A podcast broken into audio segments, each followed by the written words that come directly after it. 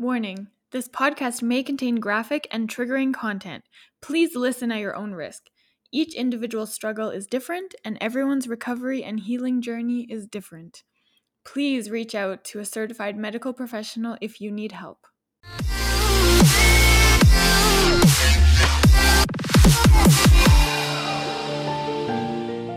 Welcome to episode 17 of Stomp the Stigma, the podcast aimed to fight the stigma surrounding mental health through education, awareness, experiences, resources, and the vulnerable truth. Joining me to stomp the stigma today is local radio personality Josie Balka. She's here to talk about her incredible weight loss transformation, as well as her healing journey with anxiety and how that has affected her life so far thank you for um, coming on the podcast with me. Um, I'm super excited to talk to you. I'm I'm a big fan of yours. It's so weird. I was listening to you on the radio today, and now I'm like talking to you. So this is kind of crazy. Oh, well, thank you. That's really sweet of you. I appreciate it. Yeah, no, I'm looking forward to it. I've I've done just like one or two podcasts with other people, but like yeah. I haven't done many, so it's always fun to kind of see how it works and stuff yeah, first I just wanted to say like you have such a large platform and I guess more of an influence on I guess an influence on more people than the average person does. So I just wanted to thank you for being so honest and vulnerable and open about your struggles in your life on the radio when you have so many people um, listening to you and and uh, being influenced by what you're saying. I think it's just like I'm always looking for ways to like connect to other people and be like, hey, this is happening to me. Has this mm-hmm. happened to you? Yeah. And um, it's just like, like what, like it's even just like when you're like googling symptoms and you're like, what's this? And then you'll like go on forums and like look at pictures and like see what yeah. other people have been through, and you can like compare notes and stuff. And I feel like sometimes it's just easier for people who are also struggling instead of like going on like Google and being like, Am I mm-hmm. normal? Just hearing somebody else who's like, Yeah, I'm actually freaking out all the time too. So um, maybe, and then it also like selfishly on my end helps me because if I post something transparent about like being really anxious on one particular week, yeah. it's like helpful when people reach out and they're like, me too. And I'm like, oh, thank God. Like, I thought that I was dying, but I'm glad that everybody's feeling some type of way this week so that you like I don't know. It's easy to it's easier to feel like you're not alone in it. Mm-hmm. Mm-hmm. And I feel like the second that one person starts talking about something, everybody else feels like it's kind of easier to jump into it. So. Well, yeah, that's kind of part of the reason why I wanted to start this podcast in the first place is just growing up with my own mental health issues. There was not many people that would actually talk about it. And I was like, I'm so alone. Am I the only one that's going through this? And I think talking about it and just hearing other people's experiences um, makes it so much easier to talk about your own whether yeah. and it helps relate to other people as well. Definitely. Yeah. i think that there's like this um it's weird because when i was younger like and i don't know are we like around the same age? How old are you? Yeah i'm 28 yeah, I'm 27. So like I'm almost 28. So it's just like when I was like in elementary school and high school and stuff, I was always anxious. I was always nervous. I always felt this way. Yeah. But I never thought like I have anxiety. I was like I'm just nervous right now, you know? And it yeah. took like finally like sitting down with like a therapist and being like, these are all the things that I feel, and then being like, well, you have anxiety. And me being like, oh, there's a name for it. I yeah. thought everybody just felt this way all the time, you know? But like, it's it's nice to kind of the fact that every day it feels like it gets like a little more normalized. Yeah, I agree. I was the same way in like elementary school when I first started experiencing um, depression, and I didn't like I had no idea what it was at the time, and yeah. I I kind of wish that I had somebody to tell me that it wasn't normal and that yeah. I was different from everyone else, but also that I wasn't the only one going through it. If that makes mm-hmm. sense. Totally. So do yeah. you struggle with is it just anxiety or is it anything else? I wouldn't I don't really know exactly like yeah. I think I think it's mostly just anxiety. I wouldn't I would say that I like go through phases where I like feel sad, but I don't think that I yeah. go through phases where I like have had like severe like crippling depression or anything. I mm-hmm. think anxiety is like the main one. I panic a lot and I like not like panic attacks, but just like in my head and I it's very hard for me to like dial it back without the reassurance of another person being like, it's fine, like, you're gonna be fine, like Mhm. you're not gonna die. And um, like it's kind of gotten to a point where like I'll talk to my therapist about it, or um, I've had like really bad moments where like doctors and stuff have been like, maybe medication wouldn't be the worst thing. Like when I was like in the hospital for a little bit a couple years ago with an infection, I was freaking out so hard, and like they sent in a social worker, and she was like, you know what, like this level of panic isn't necessarily like the average way to react to something like this. Right. So maybe once this is all over, you could consider like taking some kind of medication to calm you down on a regular basis because it could like really change your life. Mhm. And so, and I, I think it just all kind of like stemmed from anxiety. And even recently with my therapist, I was like, "What about meds?" And she was like, "You know what? Like it might not be the worst idea, you know." Mhm. Um, but it's always been like circled around anxiety and not so much anything else. Right. But yeah. What is your opinion on medication? I think I have a lot of friends who use it and swear by it, and like sometimes when you have like a chemical imbalance, you need help to Mhm. fix it, and um, and that then there's nothing wrong with that. A lot of people will say that they don't want to rely on on medication, Yeah. and I think that if you have the option to say that, you're lucky. Like I feel lucky that I feel overwhelmed by it some days, but on more days I'm like I can handle this because I think that a lot of people can't Right. Uh, yeah, physically do it Mhm. because it's it's really all is it's it's sometimes it's just chemical imbalance and you need medication just kind of the same way that you do when you have a cold or when you have a flu or when you have like diabetes or something like you need something to balance you out and um, i think I'm, I'm definitely i'm not against it i would rather not if i can help it but if it comes to a point where i ever need it i wouldn't be like no i would be like okay let's give it a shot and see if it helps Mhm. Yeah, I completely agree with that. Yeah. So, do you remember kind of the very beginning when you first realized that you were struggling with anxiety? the more that i like dive into it Yeah. um, the more I realize it's been always. Yeah. Like I've always been really anxious and worried that I'm like dying or like that the worst is gonna happen and making up a story and convincing myself it's true. And I've been doing that since I was like a little kid. Mhm. So like, but I never really realized that it was like a problem until I'd say like 2017.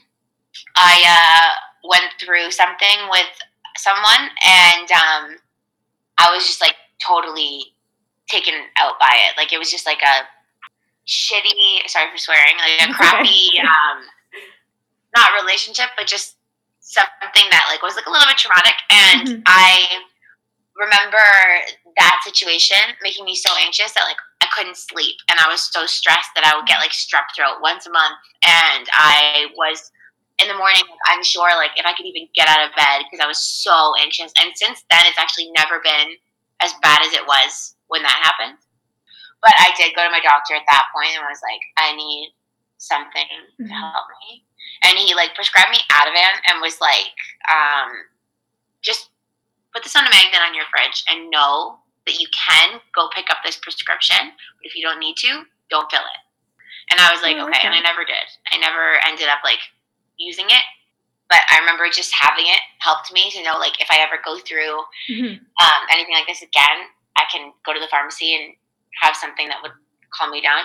And um, like it was around that time that I had a panic attack for the first time ever on while I was driving on Crowchild, and I like called an ambulance. I thought I was having a stroke. I thought I was gonna die, and then they came and they were like, "No, you're fine." And like it was just like a little period of time where I was like, "Oh my god, like this has to have a name. Like this has to be something more than just nerves." And um, over the years of like talking to new therapists and figuring it out, it uh, it's like come to light that it's just generalized anxiety, and a lot of people deal with it. It's definitely like a weird thing to deal with. Like now that I'm like kind of tracing back to like that time, I remember like going to one therapist and talking to her and being like, Mhm. I don't like you. And like I'd go to the next one and talk to them and be like, I don't like you.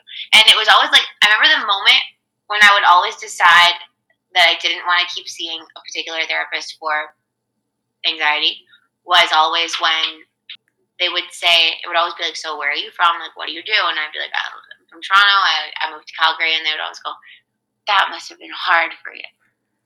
And I'd always go, "Yeah," but that's not where any of this stemmed from. I'm pretty good at making new friends and like starting over and stuff. So it was never that, and it was always like they cling to that.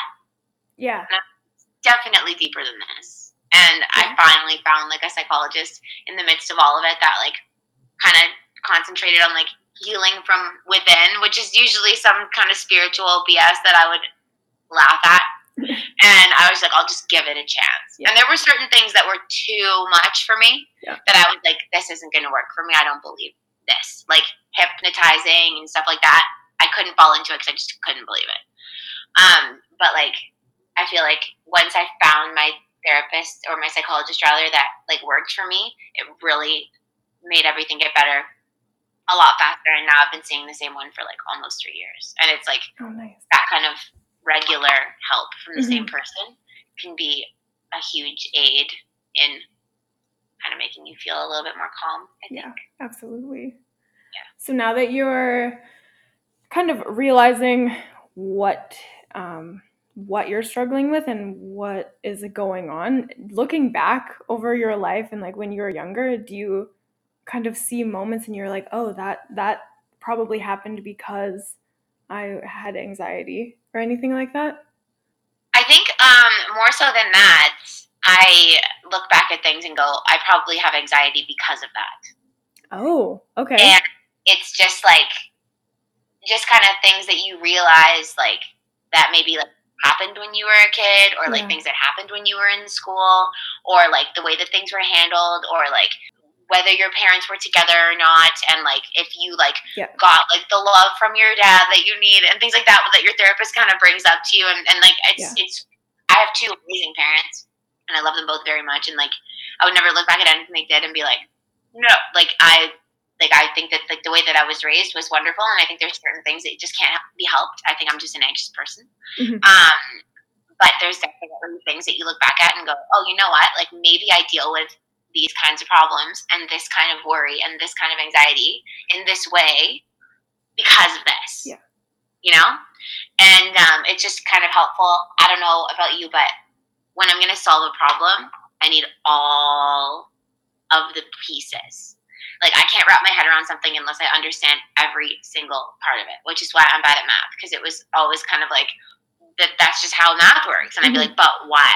Like, why? I don't understand." And like, it's like been so helpful in therapy looking back at things like from when I was a kid and like things in school and things in high school and stuff that I'm like, oh, I deal with this stuff this way now because of that. So if I can mend that in my head moving forward, I'll kind of deal Mhm. with these things a little bit better, you Mhm. know? So So I know there's a big debate on whether uh, mental health issues stem from just a chemical imbalance or whether they're kind of triggered or brought on by like environmental traumas and stuff. So would you say that it's kind of a combination for you? Uh, yeah, I think that um, I think it's actually probably, in my personal opinion, I Mhm. am not a doctor. Um, obviously, I think it has a lot to do with your environment. Yeah. Um, and the way that you were taught to deal. Yeah, I do too. I do too. With- Yeah. So, like, if you were taught when something bad happens, you worry, and you always prepare for the worst. And if you were taught like that, like maybe somebody who's like supposed to be really secure in your life is going to leave, um, Yeah. or like maybe that like love doesn't always work out, you know, like things like that. If you watch those things happen, you become a product of your environment and you believe that that's the only way, right? Mhm. and Mhm. like so you start to like live by those things and it's funny when i like talk with my therapist about like relationships and like the way that i react to things in relationships and the way that i react to like traumatic moments and like fear and, then health anxiety and stuff it always stems back to the way that those things were dealt with around you right Yeah. and um like and sometimes you take things too literally like my mom worked really hard to keep me safe. I'm her only child. It was just the two of us, and um, and like with that, comes me being worried forever about uh, every little thing going wrong all the time because everything needs to be safe. Mhm. And, and if it's not Yeah. safe, then don't do it, you know? Yeah. So, like, and I think that anxiety comes from that because you're like stressed in situations where you're like, is this safe? And if it's not, and, and those, thi- like, that mindset is helpful. I'm sure it's saved me many times because I've overthought things before I do them. And sometimes it'll save me from getting hurt or mm-hmm. like physically, emotionally, whatever. Sometimes it's just like, Jesus, I wish I could just dive into something for once, you know? Yeah. So I guess like that's like a long way of saying I definitely think that you're a product of your environment and if you are raised by a- an incredibly calm parent, like it could also affect you negatively in a way that you don't care enough about things. Yeah. You know? Yeah. So it's just like the way that you're taught, usually we're taught one way.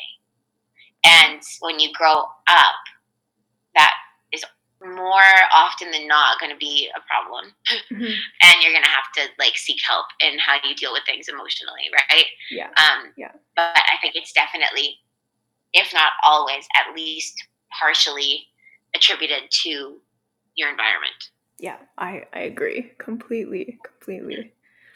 Um, a lot of people, when it comes to relationships, they they're like they don't want to know anything about your past. Like your past is behind you. They have no interest. But at the same time, for people like us that have been shaped by our past and say we react to certain situations in a particular way because of our past, I think it's so important to share in relationships kind of what you've been through and and how that has affected your reactions because I feel like that's such a huge part of our lives.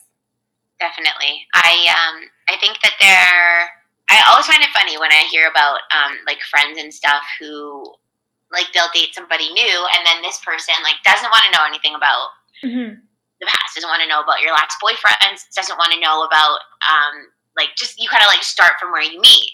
Yeah. But like as a person, you're a product of everything that's happened to you and every person that has like contributed to you and like don't you want to know about like Uh, somebody who treated you negatively and that's why maybe you are scared a little bit or like why like if somebody has has like abused you why why you would be a little bit standoffish and, and stuff like that. And i can never understand when people don't want to hear the stories and when people don't want to tell the stories.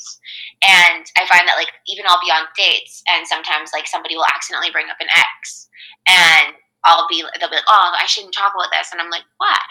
Because mm-hmm. If your ex is a part of the reason that you are who you are now and i might fall in love with this person that person has a part in that. So Mhm. why would you not want to hear that story? And i think that like everybody is and i heard one of my coworkers her name's joelle say this once that everybody is just a product of all of their stories. And when you meet somebody you know them in that moment and the only other way to get to know them is from stories that they'll tell you that other people will tell you and that you you will have moving forward to tell other people.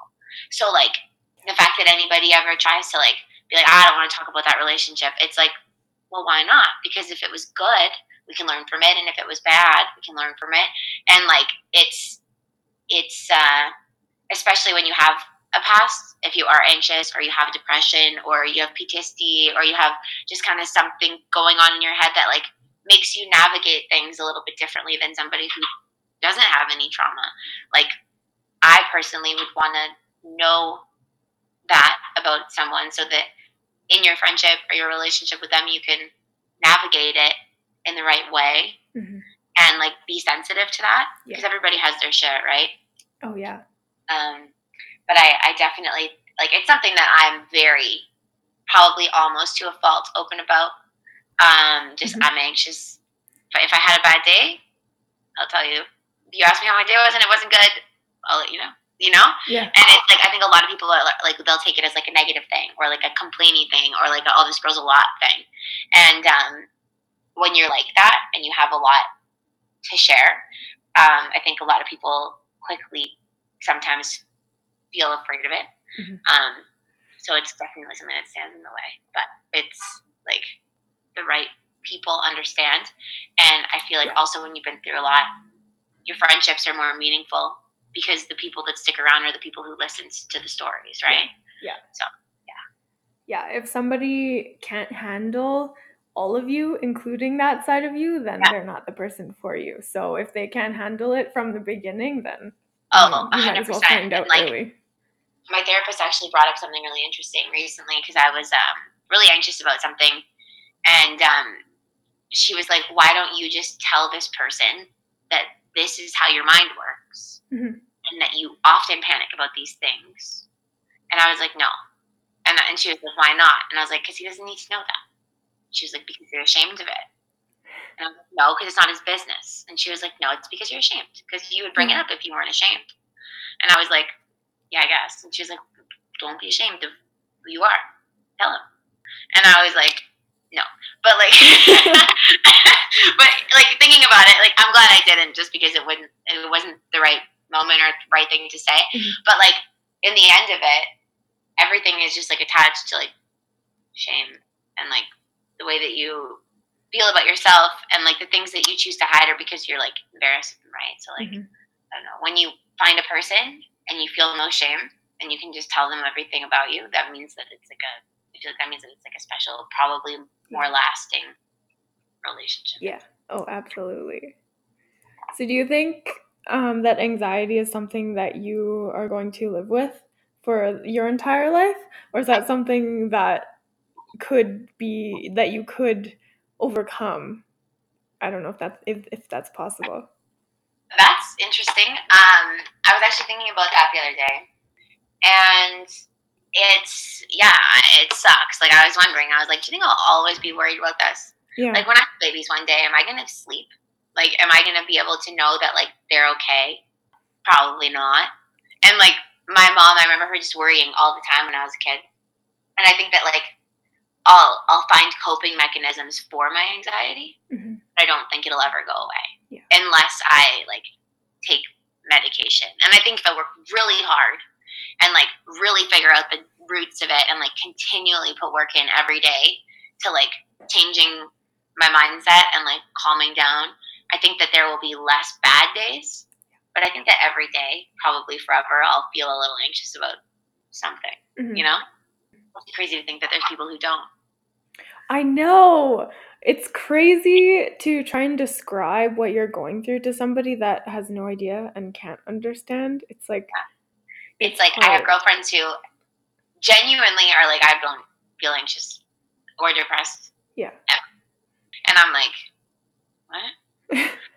How is that possible? But Yeah. they genuinely, and it's not like a pride thing. Like they're like, I wish I could understand what you're going through so I could help you. Mhm. I have a girlfriend who's like that, and like her boyfriend struggles with it, but she doesn't. So when I talk about it with them, oh my alarm's going off. Sorry. When I talk about it with them, he's always like, "Yeah," and she's like, "I don't know." But like, it's it, like obviously support comes from all sides, even when people don't like fully understand it. But I like really do envy um, Yeah. those people who just are like, "I don't know what that's like," Yeah. you know? So for somebody that has no idea and has never been through um I guess a panic attack or an anxiety episode or something like that, how do you even begin to describe that to somebody? Like what does that feel like to you? Cuz I know it's different for everybody. it, it depends on the type of anxiety. Um, so like for me, let's say like that panic attack that I had, it was like just like my mouth got really dry, my hands got really shaky, and I, I always have shaky hands because I have a tremor in my hands, like a really little one, but like they're always a little shaky, but I like really felt it, and my I like my heart rate. I went through a phase where I was like obsessed with my my pulse, so I like felt my heart rate like raising, and I like was feeling it, and it was like and I was like, what the hell? And then I like started to get like sweaty, and I never sweat. So I was just driving, and I was like, I think I'm actually gonna have a stroke right now.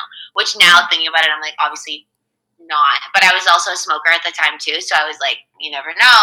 I was like 23, so unlikely, but still. And like, it's. I just like pulled over and I was like, holy shit, I'm gonna die. And I like put my hand out the window just to be like, I don't wanna die by myself. So like hopefully maybe somebody pulls over and like tells me that everything's okay while I just like wait. And somebody pulled over, it's actually a nurse. She talked me through it. We called 911, the ambulance came, they checked on my vitals and they were like, We don't want you to drive for a little bit just because you're like so high Yeah. panic mode, but like you're not having a stroke, you're you're you're healthy, you're gonna be fine. It's just like Oh panic.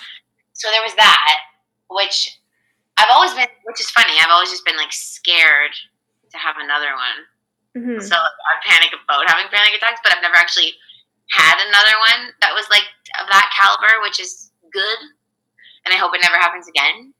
Um, but I think also when I'm like on the verge of it, like sometimes I'll feel like it's hard to swallow, or I like I'm starting to panic. I'll just kind of like roll down on the windows and just be like, "This is just all in your head. Like you're just making this up," and then you kind of like slowly come out of it and calm down. Um, so that's that. Like that's what it feels like when I have a panic attack. But my anxiety episodes these days, um, many of them are like health related. So, um, let's say I the other day my I get dry eyes sometimes, and like it's like kind of dry eye where it like actually feels like there's like raindrops on the windshield on my eyes for like a few days, and it's happened hmm. before. I've been to the ophthalmologist about it, but I start googling dry eyes, and is it possible that dry eyes never go away? And can dry eyes lead to blindness? no. and I'll start taking pictures of my eyes, and then I'll like look and see that there's like so many veins. And like one time, I literally messaged like three of my friends. I was like, "Send me a picture of your eyes," just to see like how many veins they had in their eyes, to see if it was normal. And like lately, it's just like health panic after health panic after health panic, which probably has something to do with the fact that there's a pandemic and a lot of people have been dying. Yeah. And every day there's a new death count, and I like I'm so scared of dying. So there's like health anxiety where I will literally wake up at four o'clock in the morning and Google symptoms for three hours and then get up and go to work. And I'm like just wiped from it. Oh my god. And then like another way that my anxiety shows is I'll make up a, a whole story. I'll make up a whole story. Like I'll be like, my work isn't happy with me and they're gonna change my shift forever. And I'll like go into a meeting with my boss expecting him to be like, you now work overnight. And I'll be like, that makes sense because why would they not do that? Like, I had a really crappy week at work. I didn't do a good job. They're going to put somebody more fit to do my job in my spot, and they're going to put me on overnights again, which I did when I was first starting in this industry, like six years ago. It would never actually happen. Mhm. But I've like lost sleep over things like that. And then uh, in my meeting, my boss will just be like, "Hey, just checking in, so you know, so you know you are," and that's the end of it. And I'm like, "Oh." You're gonna put me on an overnights, and I said that recently, and he was like, "Why would I do that?" And I was like, "I don't know." Like, like and, it, it, the stories in my head are so vivid and so real that I will believe them Mhm. and panic over them, and they haven't even happened yet. And it happens when I'm like in a new relationship with somebody. Like if I don't hear back from them, I'm like, "You hate me, and you're dating ten other girls." and like it'll just be like so believable in my head until it's like proven otherwise. So it, it's definitely it's tiring, and it shows up, and I, it shows up in phases. Like it'll be phases of stories, and like phases of health anxiety, and phases of panic, and phases of like checking my pulse, and yeah. But it's it's definitely tiring. Okay, that sounds exhausting. Like I can't imagine. So for me, I don't have um, anxiety to the same extent, and so that just sounds exhausting to me. And the fact that that is kind of like in the back of your mind all the time. Yeah. That it's so crazy to me. But I guess I mean that's the same for me trying to describe my experiences with depression to somebody that has no idea. Like Yeah. that's crazy. That's crazy. it's bad sometimes because it does like take a toll on my relationships and friendships too because Yeah. i'm like pretty open to talking about it and often i'll seek um, reassurance from my friends and sometimes it can be too much especially if you forget to be like can you take this on today Right. Yeah. because they have their own things. Like your life is your life, and then in their life, you're just part. You know, like you're not their whole life. And like one of my friends recently said to me, he was like, you know, sometimes you just like have a whole day where everything is wrong, like everything is bad, and I'm trying to have a good day, and then you're texting me about all this bad shit, and I'm like, chill, just be more positive. And like sometimes it's not just like that. It's not just that easy to be more positive, but sometimes it is definitely something that, that should be considered as like it's nobody else's responsibility to deal with your anxiety with you unless it's your like paid therapist Mhm. so it is exhausting and sometimes it's exhausting to other people too So Yeah. it's something that I've like been trying to be more mindful of lately. That like you don't have to go through it alone, and there's other people who go through it too. But the other people who are struggling too don't need to hear about your struggle all the time. You know? That's So a it's like- really good point. A lot of people like I mean, we rely on other people, our friends and our family to get through those bad days and those bad times. But yeah, a lot of people don't realize that you don't always have the permission, I guess, to kind of lay all that out there and on other people all the time.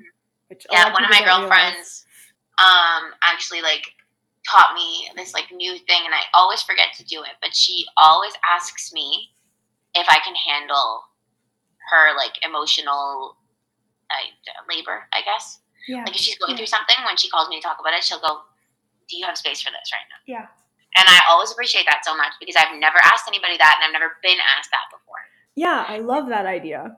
yeah, it's amazing. And I sometimes forget. Um, but like one of my newer friends, like recently, I like was going through something, and she's like, "Do you want to talk about it?" And I was like, "Do you have space for this?" And she was like, "That's the nicest question anyone's ever asked Yeah. me."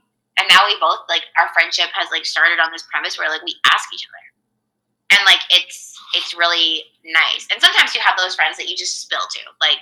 Yeah. And if they don't want to reply to you, they won't. And like that one friend of mine, like he'll always tell me, like, "This is a lot today."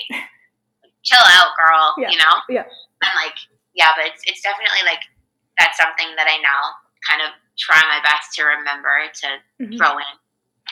Is like, can can you right now? Because if not, that's fine. Yeah, you I love that idea. I know um, a lot of people, well, I've talked to some people about different kinds of friendships, and like certain people in their lives don't have the capacity to deal with those situations ever.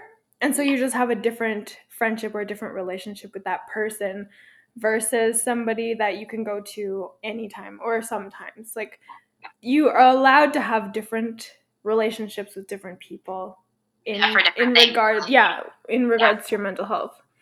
Definitely, and like you kind of learn that about people pretty quickly. Like uh, you meet somebody Yeah. new, and you can kind of tell by the way they react to things the first time if they're going to be somebody who wants to talk about stuff like that. You Mhm. know, Mhm. and and sometimes they're not. And then you just kind of like avoid those. I had a really anxious day conversations with those people, and you just talk about other things, and that's fine. And then I feel like if you're somebody who's like pretty open and honest about mental health with those people who don't want to talk about it, those friendships kind of stay on a surface level, and those relationships often don't work Mhm. um, because everybody has needs, right? And like I, I don't like need to date somebody who's anxious. I actually should probably not. but like somebody who can hear it, not help you necessarily, but just listen. Yeah. Um, is like a super important thing in a friendship and a relationship, as long as you are willing to reciprocate. That, you know? Do you know what your triggers are for your anxiety? Yeah, I not always, but I definitely like think that it comes from the things around me, especially with health stuff. Like, um, I had a friend um, a few months ago get an STI, and I was like, "Oh my god, that's gonna happen to me," and I convinced myself to the ends of the earth, like Googled all of them. I was like, I need to be ready for how these work. So if this ever happens to me, that it like that I that I know the signs, you know. Yeah. And I was like looking at all these things, like you can have this and this and this, and not no, you do. And I was like, oh my god, I have to go to the doctor and like blah blah. So like things like that, or like one of I just found out recently that one of my friends' parents is um, not doing great and has COVID and like is not in good shape right now. And like that night, I found myself like short of breath. And like if I got COVID today, and it's like it manifests itself, you know, and then you worry about that thing. But I so I, I think it's a lot of it is like environmental. Like if something bad happens to somebody, something bad is going to happen to me. I read on Instagram about a young Mm. person getting cancer. Yeah. I'm going to get cancer now too, and I'll think about that for months sometimes. Like it just depends Mhm. on the way that it manifests itself. But I definitely think the triggers are in the people around me and what they're going through. And if something bad happens to somebody I know, something bad is probably going to happen to me too. Wow. So what are the coping mechanisms that work for you to get through that? I haven't necessarily found them yet. And like I talked to my therapist, and, and she, uh, like I'll usually make an appointment, and she's given me some that I'm like trying to work on that I know would work if I was able to put them into play, but it's harder than it is like Oh yeah. do it than it is to just like say.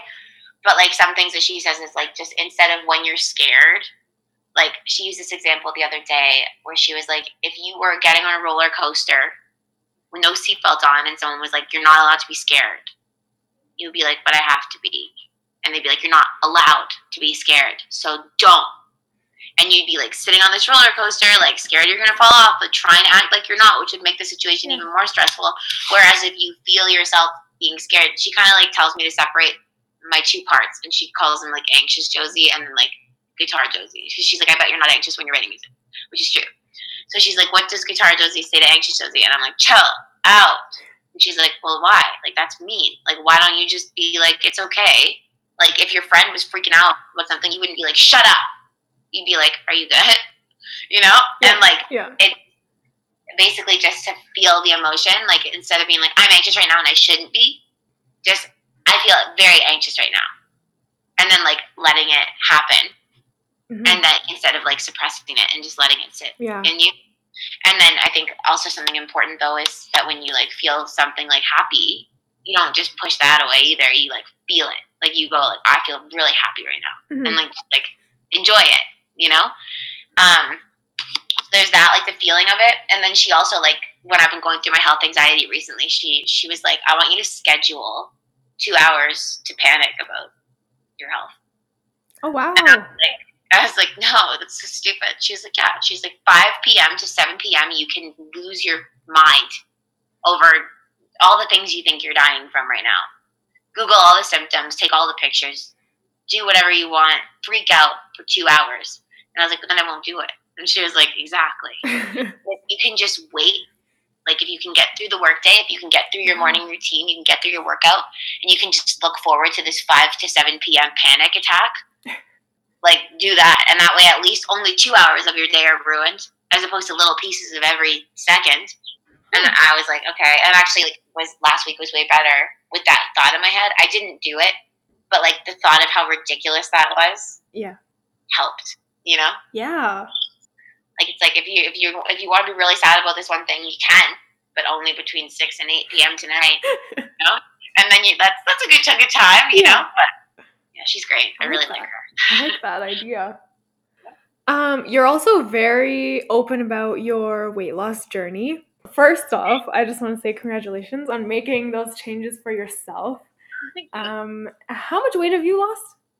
like 130 ish, I'd That's amazing. That's amazing.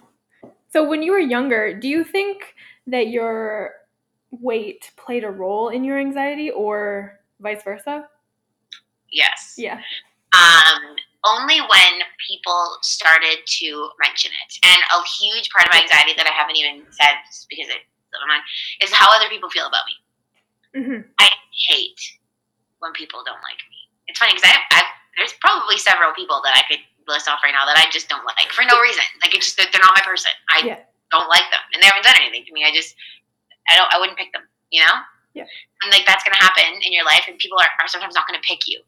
Whether Mm-hmm. it be somebody that you're dating, whether it be somebody who wants to be your friend, whether it be a teacher. Like I've had teachers just not like me, and I just can't stand it. Even though it happens to me all the time, where I'll meet somebody and be like, "No, not you," and like it's it's just like I feel like I'm more sensitive to it because I feel like I got kind of pushed past and like overlooked Yeah. because of my weight because looks are just so important to people all the time especially when we were growing up like going to school in like the late 90s and stuff like people are ruthless and they still are and now there's Mhm. like social media and stuff but before it was all like playground like just say it and like anti-bullying wasn't a thing that people were looking at and like it it's just like i don't know i think that yeah it definitely has played a part in the sense that like i still always feel like i want to be careful with the way that i phrase this because the whole like body positivity i don't even want to call it a movement because it's just part of life now and like Yeah.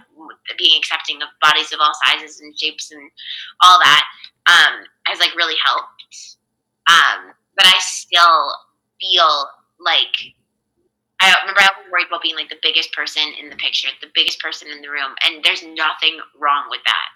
Mhm. Uh, but in the moment when I was like in high school and all my girlfriends were like fit, tiny little girls and cheerleaders and and like high metabolism, eat whatever you want, doesn't nothing happens, like you know. And I was the complete opposite of that. I was just so much bigger than all of my friends, and I felt that way. And I still struggle with that. I still get scared when I go on dates that like guys are gonna see me and be like, "You're you're fat," you know, and like like see my pictures and be like, and then meet me in person and be like, "No, that's not what you look like," you know.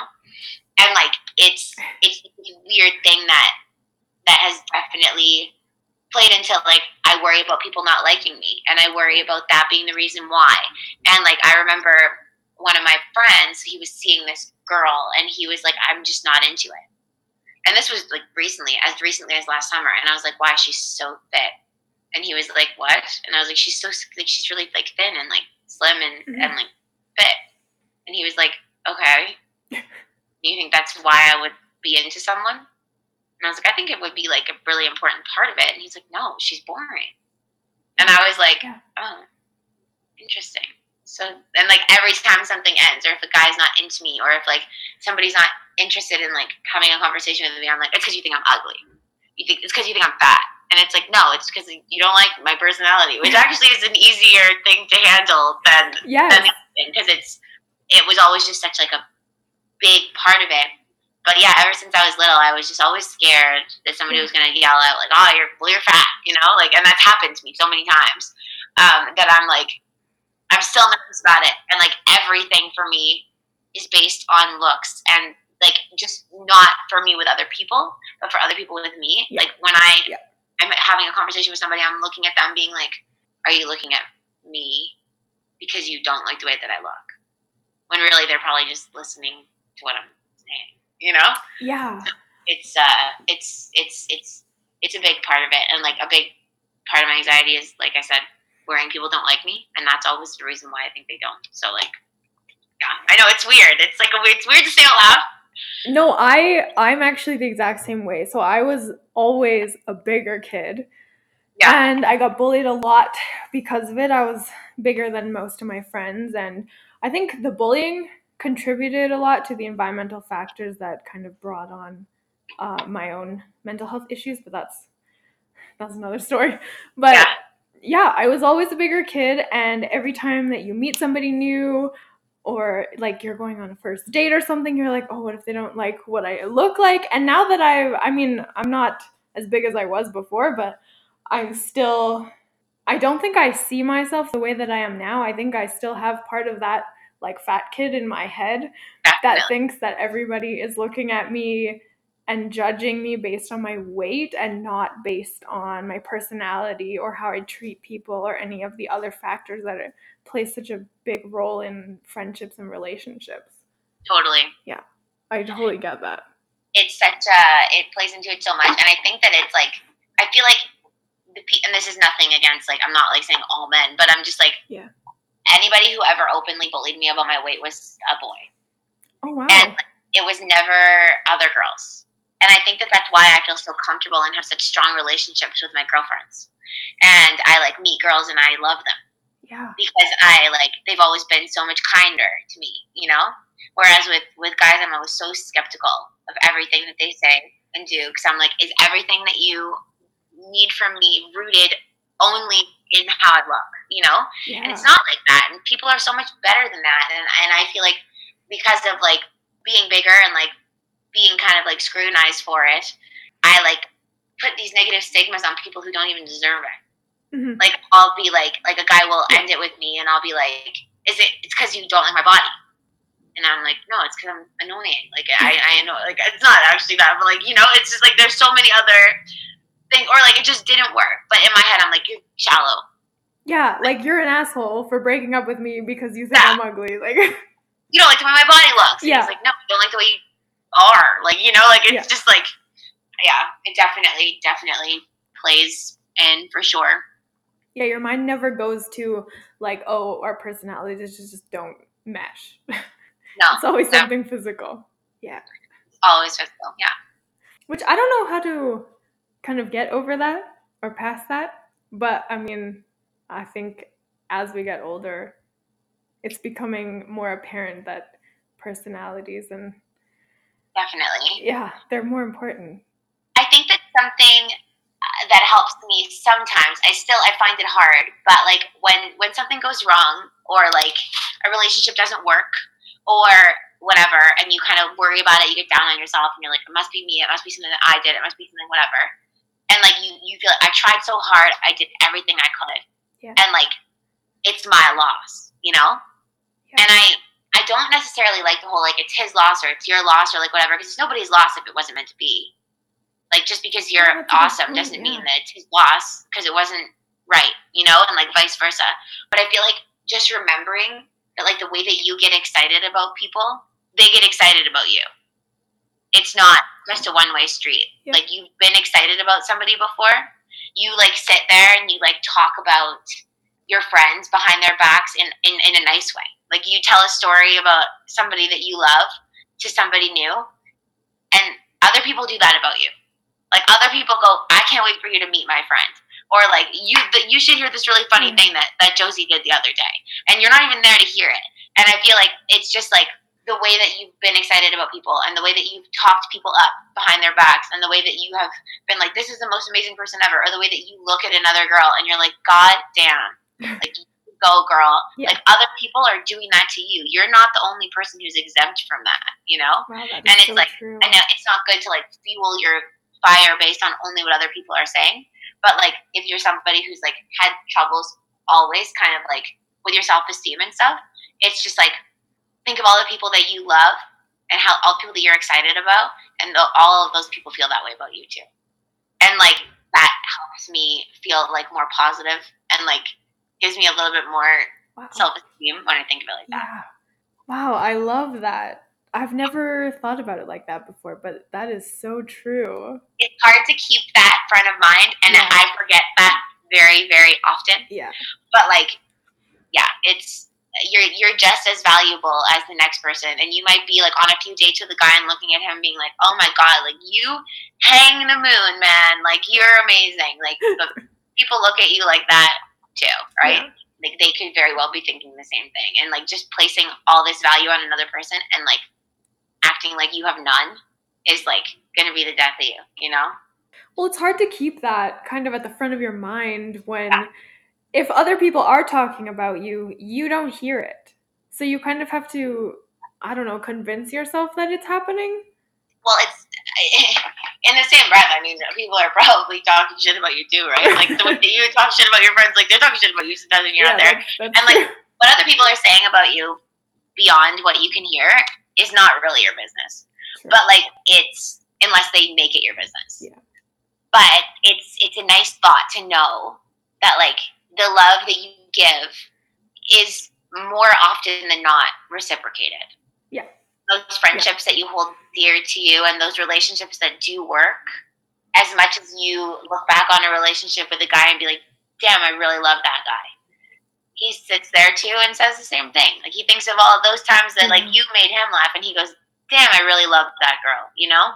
Just thinking of, of those moments is like it's helpful to know like people place value in their thoughts about you. And again, it's so important to like not find happiness in what other people think. It's Yeah. all about you and like happiness comes from within and you need to love yourself. It doesn't matter if anybody else loves you as long as you love yourself. Yeah. But it's it's a nice it's a nice thought that helps me as somebody who has like a pretty low self esteem. I love it. Uh, okay, as a radio personality, part of your job is to be kind of upbeat and on, like all the time. Is that hard for you to um, be kind of that version of yourself some days? yes, it is. But it's it's the job I picked. Right? Right. Yeah. And I remember like when I first started, my boss hit me up after one of my shows and he was like, You had a bad day today? And I was like, do you know? And he was like, Because you sound sad. Oh wow. And I was like, Oh. And he was like, I care about you. So I care. But someone who's listening doesn't care. They're not going to be like, Oh, Josie sounds so bored and sad today. I hope she's okay. They're going to be like, I'm going to listen to this other radio station because um, Yeah. maybe somebody there will bring me up and make me happy. And like at the same way that like some people's job is to like change your oil or and like they you don't necessarily have to act passionate while you do that but like i hope that you like kind of want to do it you know like and that you Mhm. know what you're doing and that you are gonna like keep me safe in that because that's your job is to is to change my car oil so it doesn't explode Yeah. and like i picked a job that it's my job to be a distraction and to be a positive light and to be a um uh just like a the brighter side of things you know Yeah. especially now Yeah. and yeah there's days where i literally want to be like f covid and f this and i miss my mom and i miss my friends and i'm anxious and i'm tired and i can't stop crying and like i was up all night last night because i couldn't sleep and like whatever and but that's not my job you know? And like it's it's it's like hard sometimes Mhm. but it's just what it is. And That's it's good to be like transparent and like to be honest in things and like some people aren't always happy but i think for four hours a day it's not too hard to be like hey here's the bright side of this you know? Because that's just what you what your job is. And i can come home and be like everything sucks like alone. But Yeah. why are you going to make other people feel that way you know? Well, yeah, people people tune into the radio to hear like or to make their their day happier, you know? Like they're not tuning in to necessarily hear your problems or what's No. going on with your day, right? But do you have like a, a pre-show ritual or anything that you do to like get yourself pumped up? I used to have a little bit more trouble with it than I do now. Now it's just kind of like second nature. Like Yeah. I I could be like literally crying between songs and sound like I'm not, and it's just kind of like something that you get good at. Like as any job, you get good at it, and um, Yeah. I've kind of just become a natural at sounding excited all the time, uh, even if I'm not feeling that way. Mm, but no, I mean, uh, I'm trying to think of an example. I when was my last like really shitty day? Maybe Monday. I like had a just like a really anxious morning, and I was just like not feeling it. Did not want to get out of bed. Did not want to work out, and I was just like, I'm just gonna do the workout. I'm gonna drive to work. Get a Starbucks. Gonna listen to all the music that I want to listen to on my way in. And then you walk in, and I don't want to go into the studio with Tyler, Denny, and Fuzzy and be like, "Hey guys, I hope everyone's not happy right now because I'm not," you know. And it's Yeah. just like when I walk into work, I'm gonna be in a good mood. And like sometimes you can't get there, and there's some days where I just like won't go into the studio when anybody's in there still because I just can't Mm-hmm. ramp it up for other people in person in that moment. But most of the time, the rule is, and they like use this analogy too. When I first started, they were like, just put all of your feelings that are negative, anything going on. You're going through a breakup. You missed your parents. You are sad about your friend. You are anxious. Put it in a bag and just leave it outside the door. Close the door. And if you want to bring that bag with you when you leave, you can. Or you can just leave it at work too, outside in the hallway and go home and be Mhm. without it. But like in the studio, leave the bags outside. And that's just kind of the mindset. And I have always stuck to it and Yeah. and it works tremendously. It also helps that the shifts are like kind of short. Like if they were eight hours long, I don't know if I'd be able to handle it as well. Sure. But going in and being like four or five hours of like happiness is not the end of the world. yeah, that's not too bad. Yeah. I don't know if this is the same for you, um, but if I, so at the beginning of the pandemic, I started vlogging or recording myself on my own um, Instagram stories on my personal account and just saying like good morning and stuff like that. And people were messaging me like, um, thank you for doing this. Like, I look forward to this starting my day in this way or whatever. So then I continued doing it. And I find that when I do it in the morning, whether I'm feeling happy or not, um, just recording something that is a happy message for somebody else makes me, uh, puts me in a better mood right away, even if I don't necessarily feel that. Mhm. So I don't know if you get that or the same way when you're on air, like being excited and happy about something. I don't know if that helps you at all or if you feel the same way. It definitely helps to kind of like be looking at the positive side of it, and like when Mhm. you go on on the air and it's like everything's closing again, instead of being like this sucks. Yeah.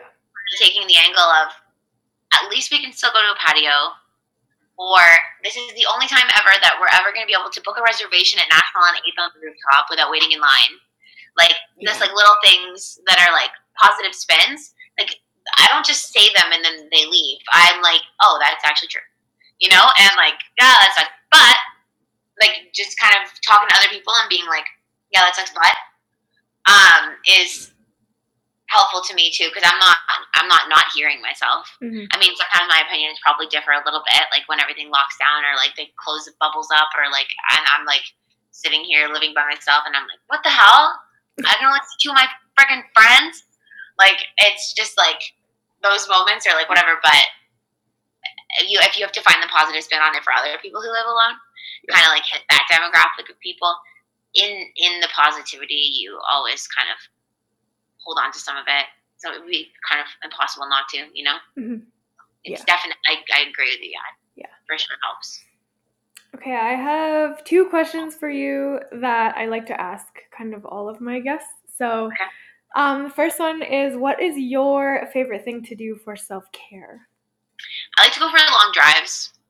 Um, I love going for long drives. Like, and if I'm feeling stressed, like sometimes it'll be like eight or nine at night, and I'll just get in my car and I'll like literally get on Deerfoot and go all the way to Okotoks and then all the way to Airdrie and then come home. And I know that it's like it's an expensive regime. Um, and I used to do it a lot, and now I do it less. And I find like how often I'm doing it is actually a pretty good teller of where I'm at mentally. If I go like a couple weeks without, I'm like, you're probably feeling good Yeah. but um, that's one of my favorite things is to just like get in the car and be like, just you can spend money on gas. You have my permission. Let's listen to some good music and let's go for a drive. Um, and that's like probably my main one. And my other one is probably um, probably working out. Like I love, I love it. Yeah. And that's like my me thing. I hate doing it at home yeah. It's the worst.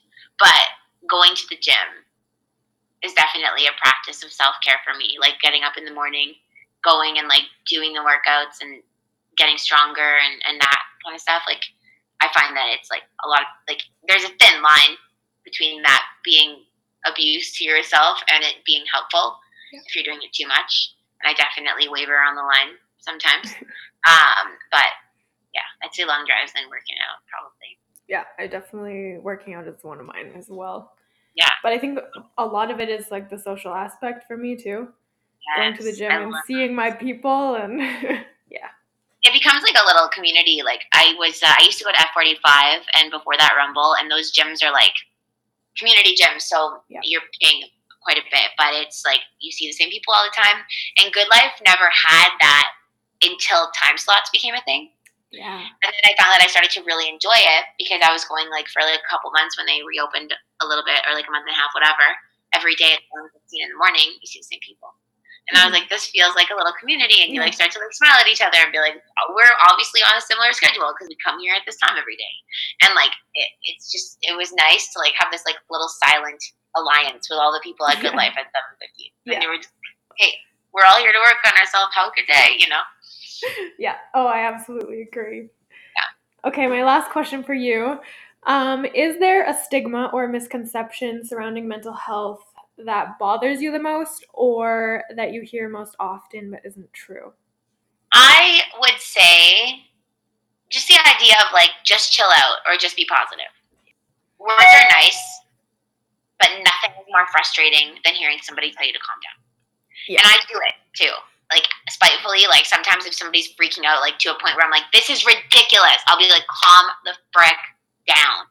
I have friends like that who like whose anxiety is like even worse than mine and they'll be like, blah, blah, blah, and I'm like, shut up and calm down. And I hate that I even do that because I just because their anxiety is more like severe than mine in certain aspects, I'm thinking like you need to chill.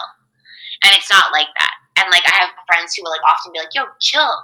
Like just chill. And I'm like, I physically can't. Mm-hmm. And like it's sometimes the just calm down or the just try to find the positive side isn't possible. And I had a friend like that the other day just be like, just be more positive. And I was like, I can't. I'm sad right now. And I don't know why, but I can't come out of this. Mm-hmm. And like been like this for a couple weeks. I feel like really negative and I can't just change that. Yeah. And like you can say I'll work on it. Um, but you can't just be like stop feeling that way and be positive. And I just I hate that some people think that it's that simple because it's like almost insulting because yeah. you're like you think if it, if it was a matter of just calming down that I wouldn't have already. Yeah, like, I'm exhausted. like I would love to calm down, but I don't know how. Oh, exactly. Yeah, so I think that that would definitely be what I think. Yeah, I like that one. Okay, well, that is all the questions that I had for you. Um, was there anything else that you wanted to touch on that we didn't? Uh, no, I think that uh, I think this was a very enlightening conversation. You're very fun to talk to. Oh, thank you. Yeah, that's awesome. Um, if people want to contact you or have more questions or want to reach out, um, can they do that? And yeah. and how how do they do that? Um, definitely. You can find me. Um, Facebook's not the best place. I kind of like lose track of um, notifications and invites on there just because it's kind of dying, I feel. Um, but Instagram at Josie Balka is probably your best bet. It's J O S I E B A L K A, and if you just like send me a DM, I I will always reply to it. Perfect. Unless it's really creepy, then I won't reply to it. okay, so don't be creepy, but you can message. But I like I love um, my main form of communication is definitely through Instagram, and then also like I use TikTok a lot. Same thing, Josie Balka. Twitter is Josie Balka FM, but they're all pretty much the same idea. Okay, awesome. Well, thank you for coming on. I really appreciate you um, being so open and honest and vulnerable. Um, and I think it was such a good conversation. So thank you this is great. Thank you for for thinking of me and for having me on. I really appreciate it. Oh, you're welcome. Thank you so much for tuning in today. Feel free to reach out at any time. You can contact me on Instagram and Facebook at Stomp the Stigma YYC, and you can email me at stompthestigmayyc at gmail.com. If you like the podcast, please like and subscribe on YouTube, Spotify, Google Podcasts, or Apple Podcasts. And if you or someone you know would like to come on, I would love to have you. Share your story, speak your truth, and together we can stomp the stigma.